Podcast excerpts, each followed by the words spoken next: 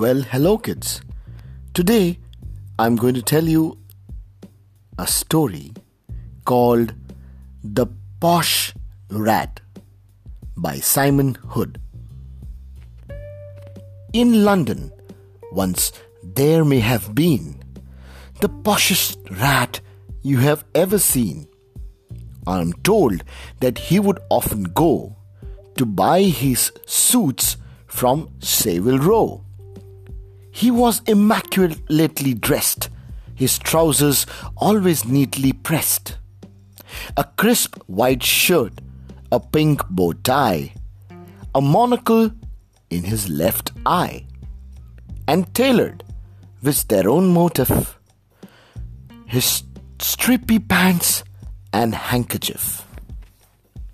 He would wax his tail and comb his hair, then step into a brand new pair of gleaming handmade leather boots, the perfect match for his posh suits.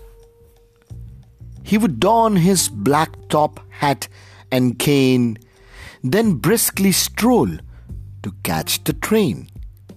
He would take the Piccadilly line to Knightsbridge station, where he would dine at Harrods restaurant for lunch, and every single day he would munch a medley of the finest food, of which I'm told it may include truffles, oysters, dry cured ham, moose cheese, Wagyu beef and yam.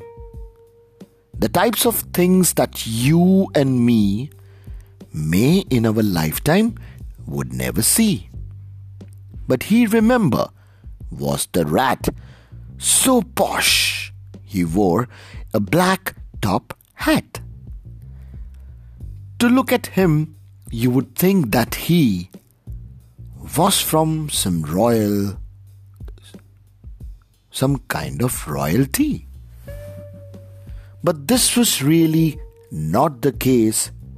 His bloodline lacked a single trace of noblemen and queenly reigns that ran through his ancestors' veins.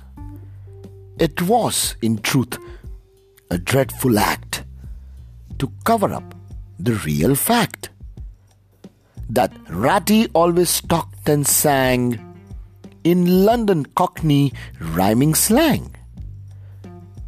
A very funny sounding thing that would not do for any king. Rat wasn't rich, he wasn't posh, he didn't even like to wash. He just liked people thinking he was from the aristocracy. The end. Thank you, and I wish you a very good night.